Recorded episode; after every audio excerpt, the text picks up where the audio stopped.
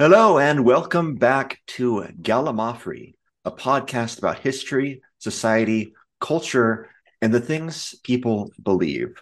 I'm Lanny, and, And I might be Buffy. we've we've been theorizing about who this actually is. For the purposes of this episode, I'm going to assume it's Buffy. If anyone has any contrary evidence, keep it to yourself. I can neither confirm nor deny that this is Buffy. I can do a secret third thing, but I'm not going to tell you what it is. Today we did something a little bit different. You, our last five episodes, I've been kind of finding weird stuff in history and then talking about it, and which isn't to say that I'm not doing it again. But we also had a couple new additions.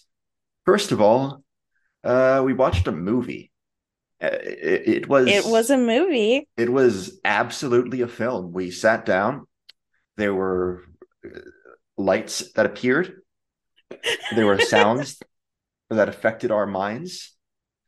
And we looked into the soul of a deeply demented man, John Cusack. Welcome to John Cusack's Twisted Mind, everybody. We watched 2012. We watched 2012. And then, because I thought it wasn't new enough, I sat down with someone who is more in tune with the more uh, esoteric aspects of the film, a writer and uh, investigator Floyd Wills. That'll come, but first we have to talk about the film.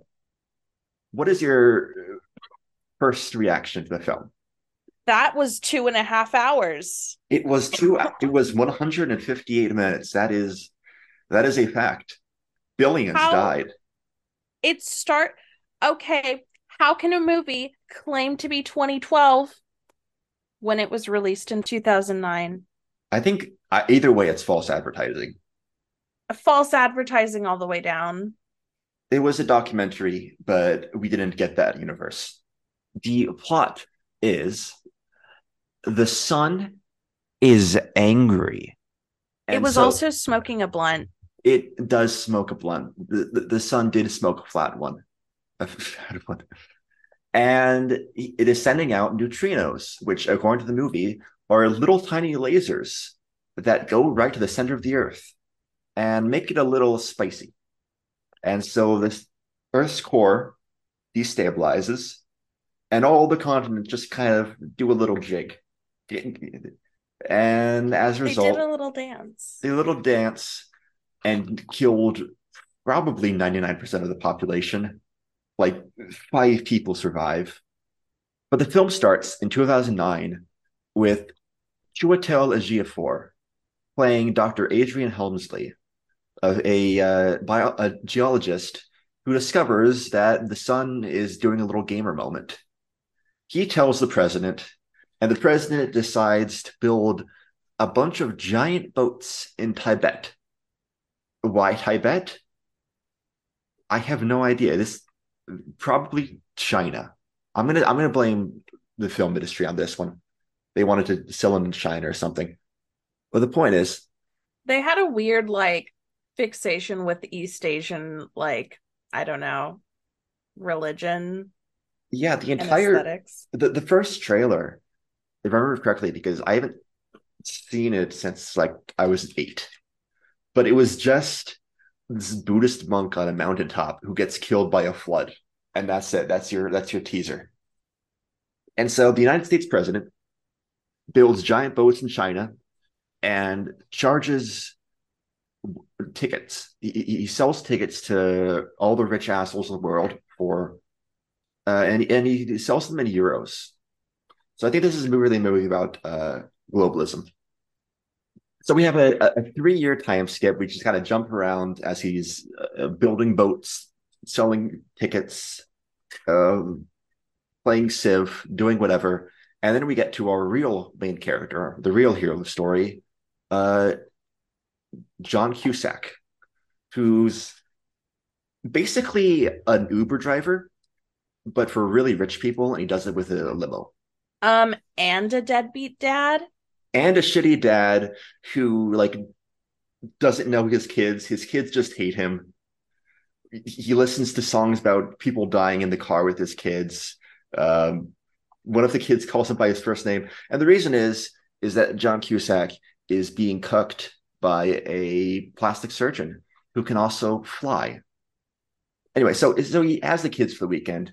He decides to take them in a limo to Yellowstone National Park, which I've informed is not in California, but is actually a 14 hour drive from Los Angeles. So he's just taking his kids on a 14 hour long car trip in a limousine into the woods.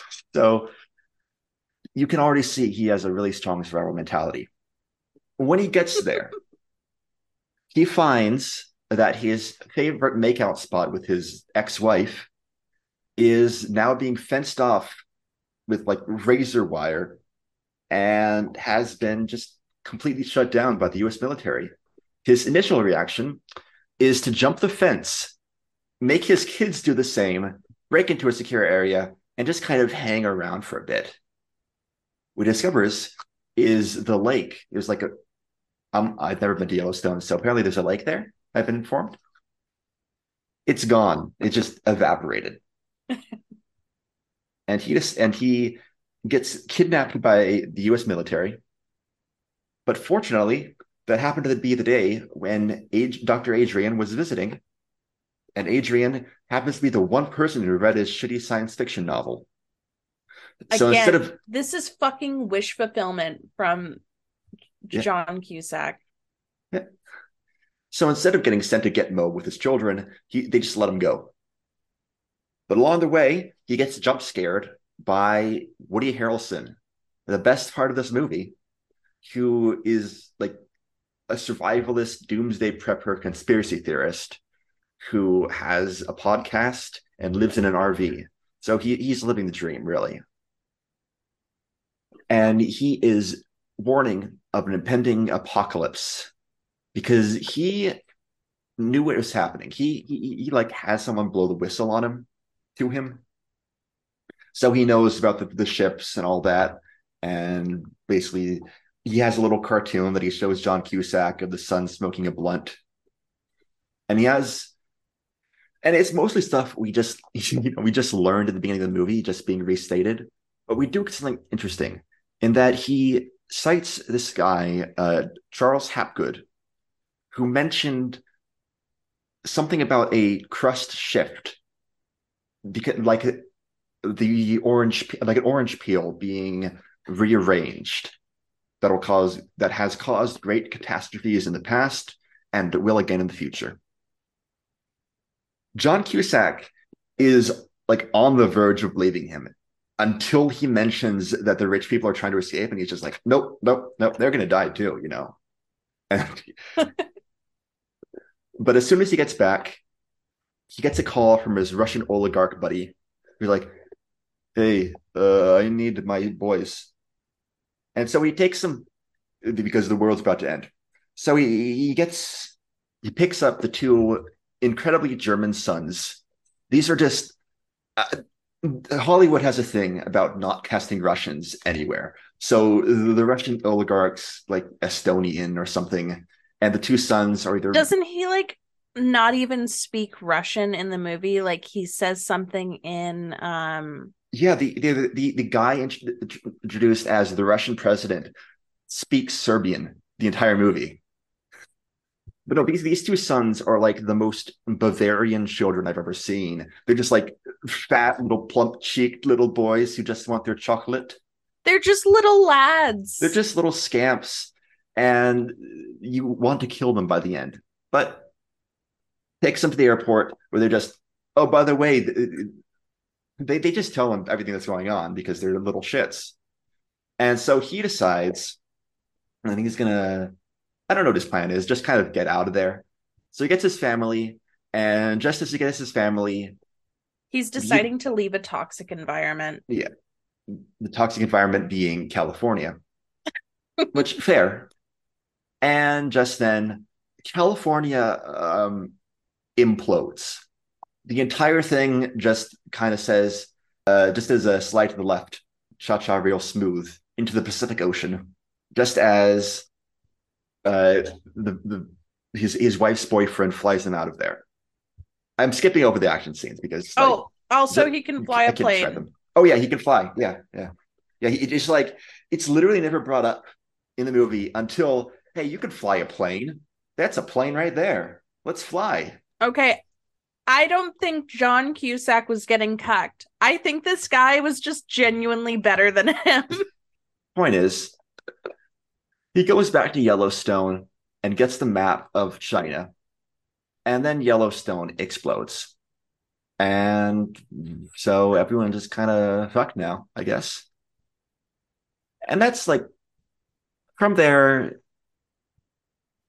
that is not really as important what happens next. They kind of escape just out out of range of the plane of the, the explosions. They, there's a flight. There's a they, they switch planes in Las Vegas.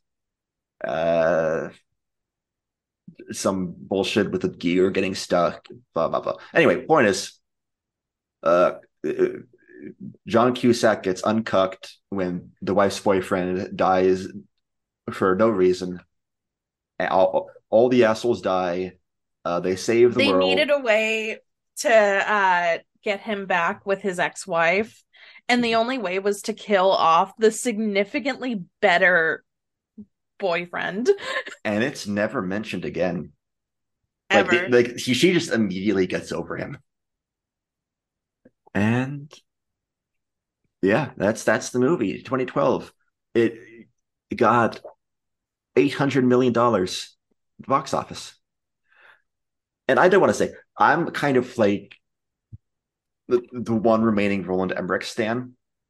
Every one of his movies is like that, where everything happens in the first act, and the second act is just like people wandering around and kind of just doing nothing. Pretty much. The first half of every Roland Emmerich movie is the world explodes. Second half is the least interesting people you've ever met go on the worst road trip you've ever seen. And this is not the exception. He has a formula. It's just not a good one. Yeah. I mean, he made $800 million. Yeah, true. So the question is how? What was this movie? Why was this movie? Who was this movie? Well, I think a big core component of this movie is the fact that um, it was based off of the Mayan calendars. Right. There was 2009 was like the height of 2012 paranoia. And this comes from the idea that, uh, I mean, okay, so you, I don't know how old our listener base is. It's mostly my dad. So I think people probably remember 2012. So the idea was uh, December 21st, 2012, it's just all going to end. The Mayans predicted it. Their calendar ends. Uh, there's going to be a black hole or there's a planet that's going to hit us or the stars are going to align. Something's going to happen. Something weird's going to happen and the world's just going to end. And they know this because um, the Mayan calendar ends on 2012. Yeah, that's that that that was kind of All the information I need. Right. But there's more because what would be this podcast if I didn't give you information you didn't need? That goes for Mhm. you and everyone in the world.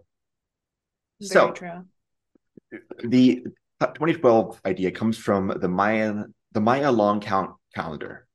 And we don't know a lot about the Maya, well, the ancient Maya. The Maya are still around today, just kind of hanging out. Uh, and most of their writing was destroyed by the Spanish during the conquest of uh, Central America. They just burned everything as her- as heretical. But we do have some important surviving texts, including the Popol Vuh, which includes, which is the epic myth, the epic uh, story of the creation of the world and the worlds that came before. According to the Maya, humans are the fourth attempt by the gods to create a species worthy of them. We create a species that can name them and understand them. They attempted once, and those that attempt created the animals, but animals can't speak. So they just kind of rebooted the universe. Did it again. They tried to make people out of mud, but these people uh, just immediately dissolved back into mud. So they tried again. The third world, the gods created men out of uh, wood. These men, they didn't make them quite right. They were intelligent to an extent. They could create tools, but they were also cruel. They didn't understand emotion. They didn't understand like abstract concepts. So they were just kind of hanging around being dicks for 5,000 years. 5,126 years specifically, because after that time, 13 Baktun, which is the unit in the Mayan calendar, the gods decided to reboot the universe again. And so they sent a flood in, the, the tools turned against them, the dog, their own dogs turned against them. Like there, there's this, ex, this, it's actually like half the chapter is just describing what the gods did to these wood people. Like they make they animals, fucking hated these guys. Yeah, they make the dogs talk. The gods find out how to make dogs talk, so the dogs can just talk shit about the wood people for a, a, a while. And Uh, so making dogs talk negative. Mhm. the dogs talk shit, and they try to hide, but the gods just kind of make their houses become sentient and destroy them. They make like mm-hmm. this is a long sequence of the gods just making things sentient just so they can talk shit. It's it's amazing. But point is, wood people Wait a gone. second. Wait a second. Are Yeah. you saying that the Mayans started a story where they implode the earth and then the rest of the story is them just walking around? they well, it kind of reversed because the actually, yeah, yeah, the Popol Vuh is a lot of exploring the earth, and then just a bunch of guys hanging around. It's it's half of it is just the destruction of the previous worlds, beginning of the new one, and then the next one is just uh two twins playing basketball with death. Oh my god, two twins. It all comes back to 2012. The two little lads. Yeah, two little. I think once. Well, yeah, two little lads play basketball with death, and then become the moon and the sun. Anyway, but some of the uh, wood people survived, and they became monkeys, and that's why monkeys can't talk. They just kind of hang around being dicks all day, because the gods hate them. So that's so that's the origin story. Because then, after the monkeys, uh, the gods try one last time and they make us out of corn. They, they they make corn into like people. However you do that. So where does 2012 come in? Because, like I said, the world of the monkeys is supposed to have lasted 13 Baktun. Baktun is about 394 years, so 13 is 5,126. And according to the Mayan long count calendar, the world began in 3114 BC. So that means on December 21st, 2012, well, December 20th, actually, 2000, December 20th, 2012, we will have reached the point where the gods destroyed the monkeys. So, and this is kind of a, the, the big logical jump here is that because that's how long the monkeys lasted, that's probably how long we're going to last too. But the, the Mayan calendar doesn't say that. It doesn't suggest that. There are, in fact, it's not really, Source, I saw it in a dream. yeah. And I mean, there, there are multiple Mayan calendars. This, it's like fragments we have. It's not like whenever you see the, people think of the Mayan calendar, they think of that big stone with the stylized face in the middle and the, it's, it's round, it does all the symbols. But that's not even Mayan, that's Aztec. We don't even have the, the actual Mayan calendar is just a series of fragments from stuff the Spanish didn't get around to burning. And it's so And So- people were like, yes, yes, this clearly means end of times. right. Specifically by people, I'm going to say people in quotations because we're talking about hippies. That were the first people who got into on this. Because it came out as this idea of the, the new age movement in the early 70s. I'm going to kind of brush over this because um because I didn't do research specifically into this topic. But the new age movement in the 70s became obsessed with this idea of transformation, that this is the beginning of the old world, beginning of the new, end of the old world, beginning of the new. And they saw the Mayan creation myth as an example of this. And because the Mayans were good at astron- astronomy, decided that they knew was actually happening. Originally, the idea was that the 2012 wasn't going to mark the end of the world, but rather a large transformation. This is the, the 70s concept. It ties in with the uh, Age of Aquarius theory, which, if you're familiar with that, a lot of this astrological stuff uh, that you're going to end the world of darkness What that is we the live in age of. Aquarius? Oh, that was um I mostly know it because they're of the song, which is a banger. But in a, Uh is it is it the song that I am thinking of? um, Wait, the one from Hair. I'm I'm typing the lyrics to you. I don't think that's a lyric. Uh yes it is.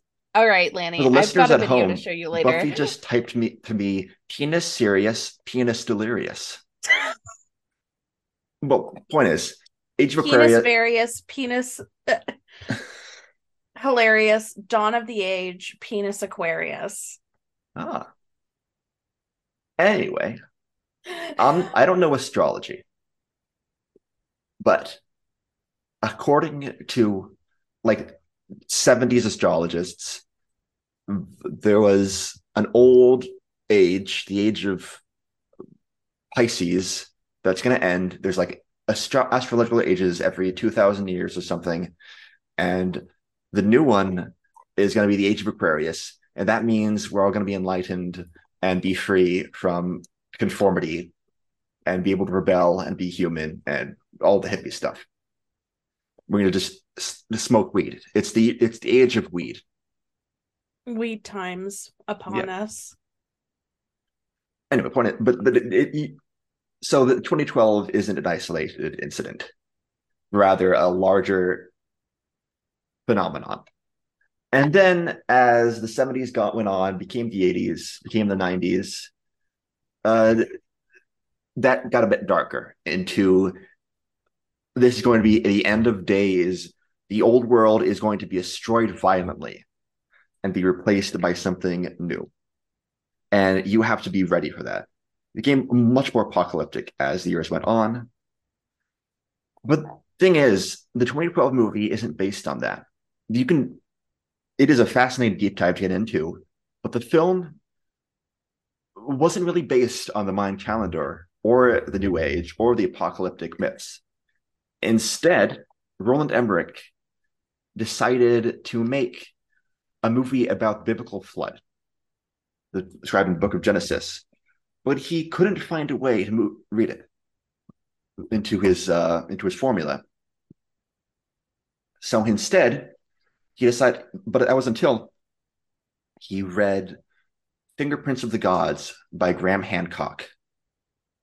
And to discuss more about Fingerprints of the Gods, Graham Hancock, as well as Charles Hapgood and, and the idea of crust shifting, I brought along a guest, uh, Floyd Wills, who is the who is a writer and researcher into ancient history. And uh, here you go. Okay. I am now joined by uh you can introduce yourself here. Oh, I'm I'm Floyd Wills. I'm the author of the book The Red Haired Giants of Lovelock Cave and Other Ancient Mysteries. It's a, a self-published book that has to do with anomalous uh, archaeological discoveries and everything from uh, giant skeleton discoveries in North America to uh, ancient civilizations, uh, elongated skulls of Peru, uh, down to the Flores Hobbit of Indonesia. All right. Thanks for uh, joining us, Floyd. Oh, thank you very much, Lanny. I really appreciate you having me on your show, and uh, definite uh, appreciate your your listeners for having me on.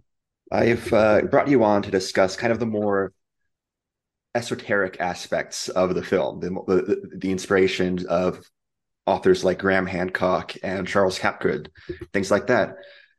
And I think uh, um, the story is with this film is that Roland Emmerich wanted to make a film based on the biblical flood described in the book of Genesis, but he couldn't find a hook. He couldn't find something that a way to make it fit into his system. His he had he's he's by this point he's made a lot of disaster movies. He knows how the system works, but he couldn't make it fit.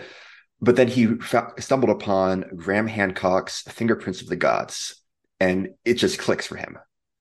Mm-hmm. And can you tell us more about uh, who Hancock is and his writing? Uh, Graham Hancock is a, a researcher. Um, I I picked up his first book, Fingerprints of the Gods, back in the '90s. Actually, there was another book that he wrote, The Sign and the Seal, and that was on the Ark of the Covenant. And I also read that book and was just fascinated at his research. And and then I it really interested me to get into Fingerprints of the Gods, and that book was really um, influential to me in the area of just researching ancient mysteries. Uh, basically, his uh, Graham's premise is that there was this mother civilization that goes way, way back you know, mm-hmm. uh, 12,000, 13,000, maybe even further back when mainstream archaeologists will tell us that, you know, there were just hunter gatherers at that time. And Graham brings forth a lot of evidence that there was advanced ancient civilizations that were way back in the past, much further than anyone thought or what we've been told that were wiped out by a cataclysmic event.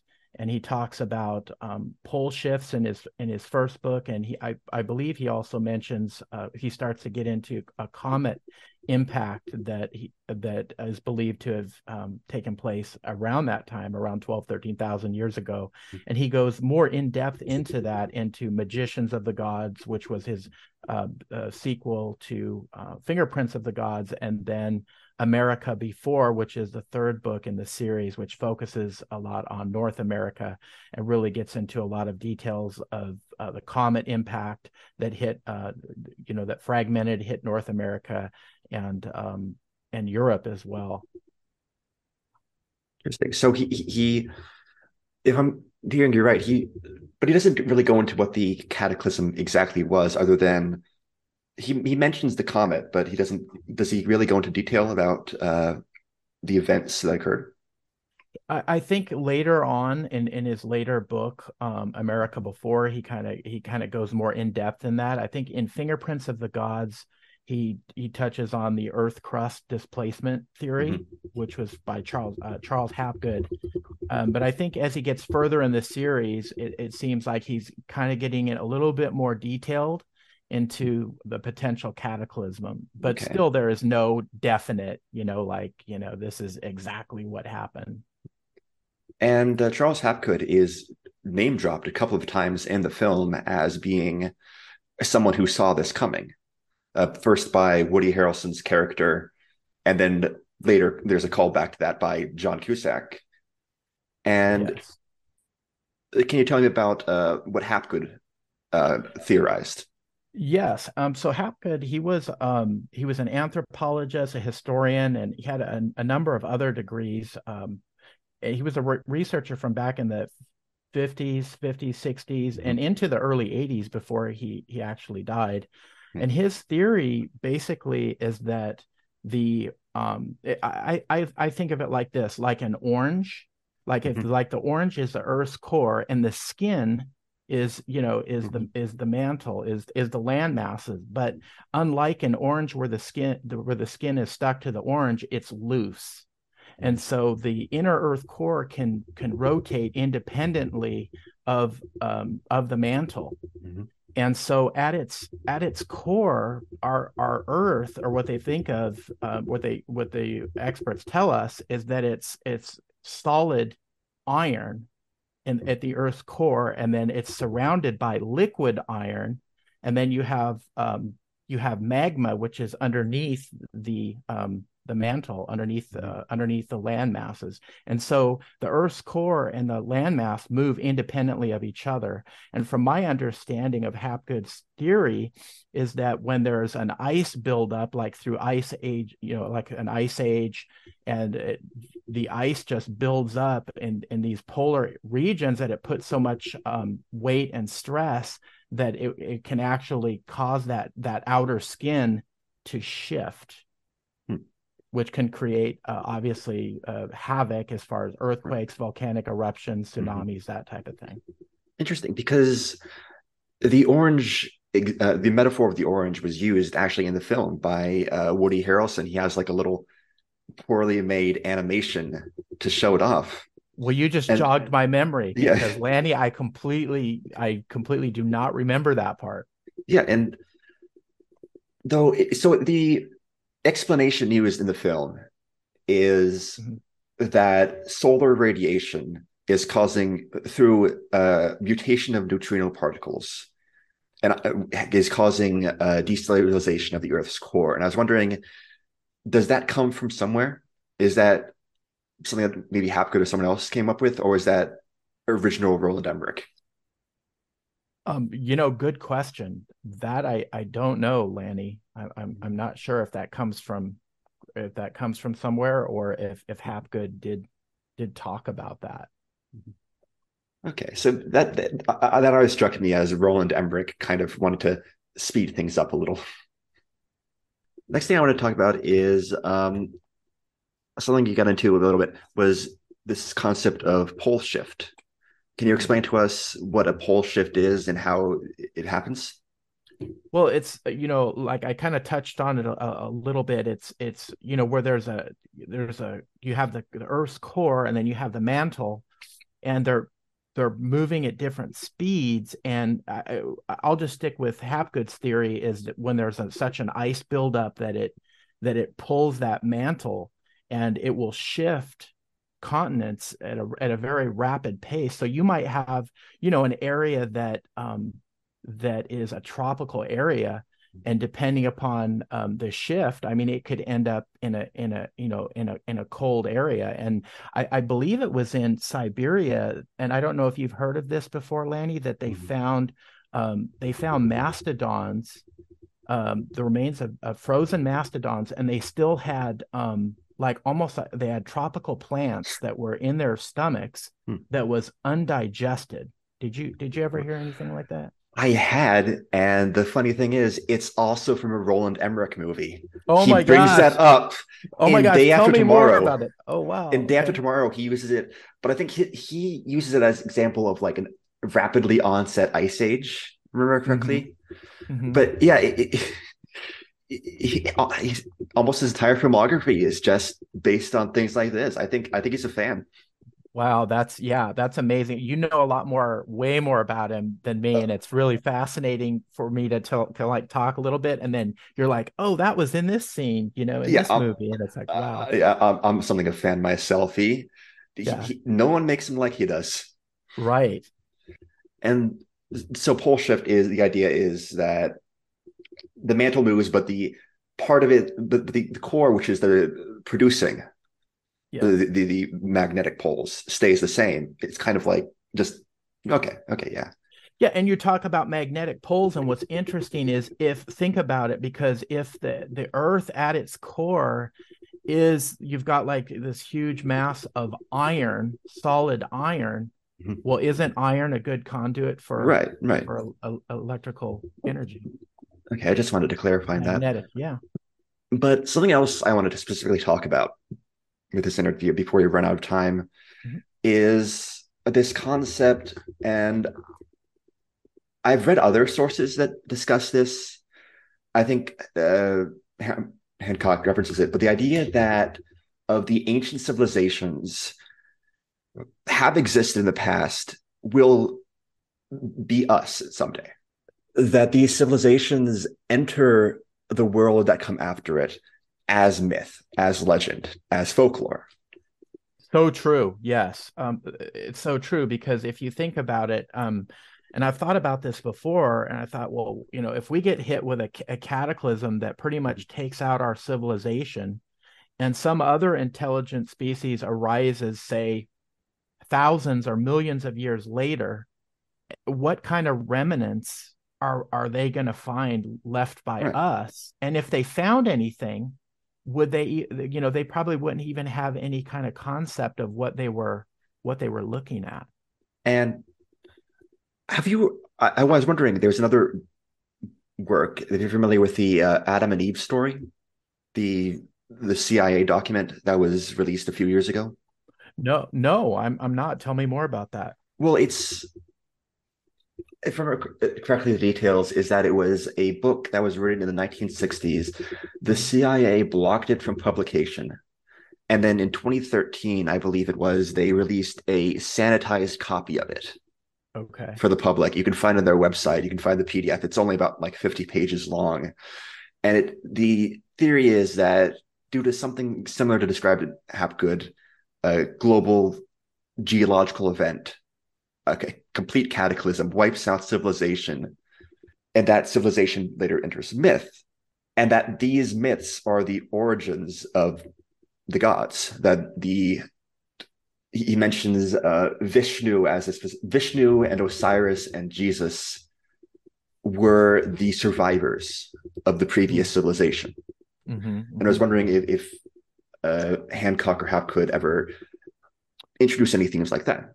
Well, what you just told me kind of blows me away, Lanny, because I just read something literally the other day um, having to do with Charles Hapgood that I didn't know about. Apparently, this was in 1982.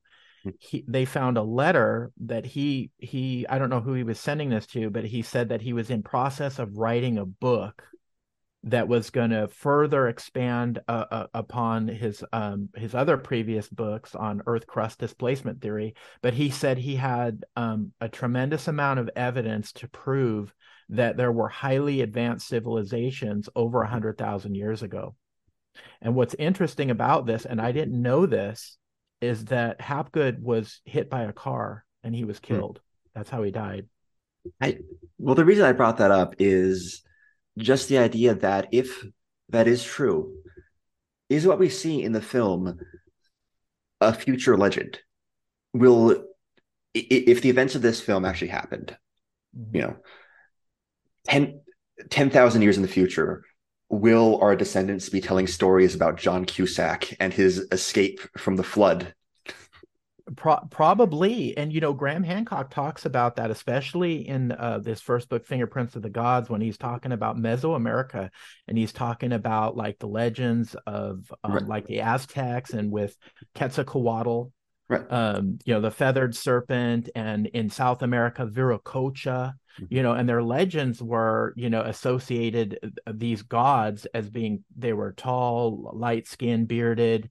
And they were associated with the snake and they they came to these different cultures uh, from a faraway land that had you know had uh, been destroyed and they mm-hmm. they shared their shared their knowledge with these cultures and then they disappeared mm-hmm. and so then like when the conquistadors showed up and the aztecs you know through their through their uh, oral their history you know they were expecting oh you know, Quetzalcoatl, you know, they're coming back and this is going to be a good thing for us. And unfortunately, they made that mistake because right. the Spaniards were not there to to help their civilization. In fact, they were just to to to rob and pillage and destroy. And we there's so much of their civilizations and their writings that we have lost entirely because the Spanish just burned it all as heresy. Absolutely. Yeah, just think uh, how much has been destroyed and it's not, not only that but there are legends of throughout the world and you you can find them in, in the Popol Vuh, the mm-hmm. the, the, the Mayan or uh, creation myth the idea that this is the fourth world and that the other worlds were had failed test of the gods and were destroyed yeah.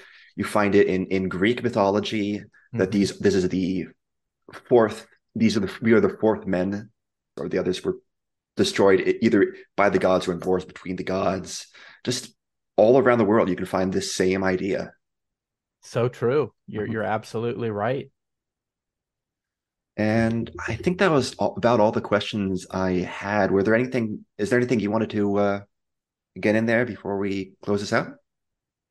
Um, oh my gosh, you had some really fantastic, uh, fantastic questions. Um, I can't think anything off the the top of my head unless you have any other just random additional questions for me. Mm-hmm. Thanks for coming on. Is there anything you want to uh, plug before you go?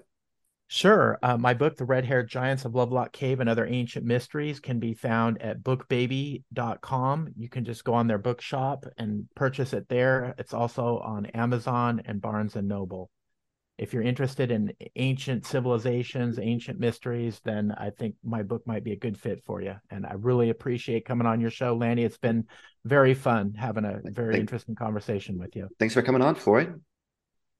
And we're mm-hmm. back. It's an interesting conversation. Learned a lot. We. Yeah, it was a very interesting conversation. So Graham Hancock like he said, he, he writes of fingerprints of the gods. He's written a bunch of things like that. He's basically built a career out of this concept that there's a lost civilization that survives today in myths and legends. And this isn't something exclusive to him. This is a, a whole field of study, which I am just getting into now there's a, a, quote by him by Graham Hancock that we are a species with amnesia, and that's his theory. That this is not we this is not, the first time that humanity has built a global civilization, an advanced civilization, that it's part of a, a larger cycle. And we just forgot about it. Yeah, we just forgot about it. We forgot. We forgot. We forgot. But now we're remembering. And Graham Hancock is still writing today. He still has an army of stands. Uh, good for him. He just got a Netflix series like a couple months ago, actually. That he, huh. yeah, where he talks about you know, the ancient apocalypse. That's what it's called. Interesting. And, and it ties into a bunch of other things like uh, Piri Reis map. There was a map of South America by an a, an, Ottoman, by an Ottoman cartographer from 1513 that knows more than people should have known. Things like that. Mm-hmm. You know, it's it's it's a whole field of study. If if you're if this episode interested you, I suggest you look into it for yourself. And I don't know. What do you think, Buffy? What are your thoughts? Uh, my thoughts about uh, just in general the um, interview. Yeah, just like the, the concepts involved. Uh, I thought it was interesting stuff. Um, I I don't know if I necessarily think that the um, core has stopped working. Um, I think I might need a little bit more um, to you're going to wait until uh, you just kind of flip over one day. Yeah. Um, but it's definitely interesting. Mm-hmm.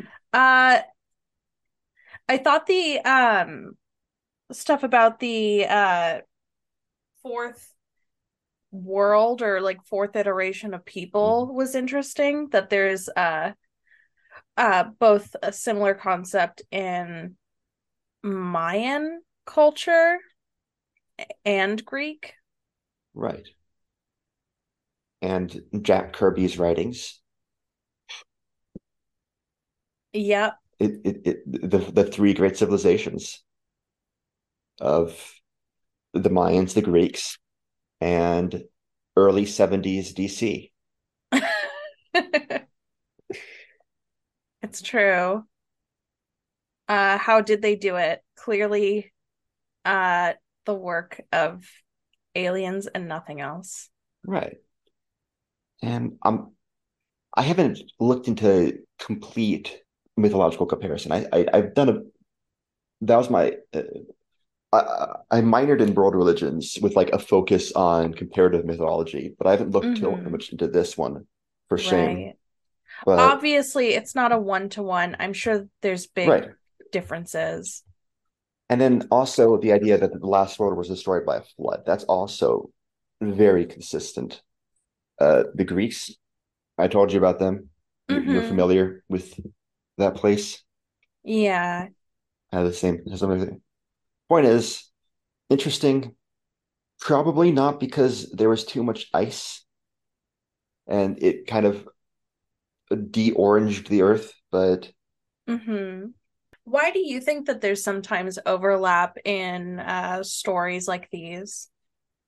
I think my theory is well, I don't want to say my my theory because it's it's not my theory, but the theory I subscribe to is that there are kind of well, the, uh, not to get too much into Carl Jung, but I'm going to get too much into Carl Jung, and mm-hmm. that the myths fulfill a psychological purpose, and right. that he, because humanity has a common ancestor, and we all share the same kind of in, set of instincts and traits in a broad sense, that we all have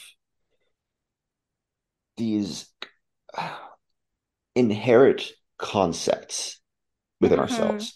The the uh, collective unconscious that when you see a, a dark, you're afraid of the dark. Right. When you see an old man, you associate him with wisdom. When you see water, you, images that come to mind are, are rebirth of cleansing, and that these are all shared but not openly acknowledged. So they find their ways into myth. Like right. I said, that's that's the that's the old explanation. That's that goes back to Carl Jung in the 1920s. Uh, there's been a lot more research and analysis done since then, mm-hmm. but I think that's and, and again, I'm not I'm not entirely qualified. We might do an episode on that later, but for now, yeah. Probably. I, I find it really interesting when we find those, you know, like same cultural like signifiers in story or maybe like just um in certain beliefs mm-hmm. um i think uh a lot about how um the story you were talking about earlier um with the creation of the world in, through the aztec uh, mythos. Uh, Mayan. Or I'm sorry, through the Mayan mythos. Um, uh, kind of eventually gets into how monkeys are assholes. And yeah. it makes me think of other stories that explain why other animals are assholes. the Greek story was about why ghosts are assholes. I thought the Greeks hated geese. I think they do. I'm not. I don't have that. Because I know Zeus um frequently shapeshifted into geese and terrorized people in goose form. Right. I mean, they do have like half the flowers. One of the Greeks were just women being assaulted by the gods who turned into flowers. yeah. like that. So it's it's it's it's um I forget who called it that, but it's it's the it's it's the um Rudyard Kipling called them the just so stories. Mm-hmm. As this is how the animals became what they are. Right. I think that's a good place to end it, other than one more thing before we leave. It is that, like I was saying, 2012 may have been two and a half hours long, but when the when the next flood happens, and the world is destroyed and the new Homer comes around, his version of it will be so much longer because it will be turned into an epic. And John Cusack will eventually become a god because he survived. And that's what matters. It's true. Again, this is wish fulfillment specifically for John Cusack. So I think we've been subtly building our, our, our pantheon. I think John Cusack, God of survival okay, if John Cusack is God of Survival, who's Danny fucking Glover? Because he was just an old man that survived. Like he I mean, was he he should have died in the movie. They no, he, did not He gets fucking owned. Remember the, the, the ship crashes on him? Wait. I thought that um Uh, Danny Glover was the president. yeah, okay. Okay. And also, yeah, what you're talking about. But the I think that was cut. I think that's non-canon. I think that's that's so John Cusack, God of Survival, All right. added to the list. Okay, is there anything else to say? Not really. Um, I'm looking forward to our an episode that I'm writing coming Oh, up. yeah. Uh, I am very close to getting that done. Looking forward to it. Yeah. Yeah. All right. Um, Lanny, that I might be Buffy. yeah, they might be Buffy. And Uh, it was a pleasure being tell- in your headphones tonight. go tell your friends, tell your family, tell your coworkers. make a get an RV, hide out in Yellowstone, make a fan cast. Uh, make an ark for us specifically to get on. Yeah. Make us a little cardboard boat so it can survive the flood. And thanks for listening. Mhm. If you are, Oh. and subscribe to our Patreon. Goodbye. Goodbye. Ring the bell. Don't forget to like and subscribe. And ring the bell.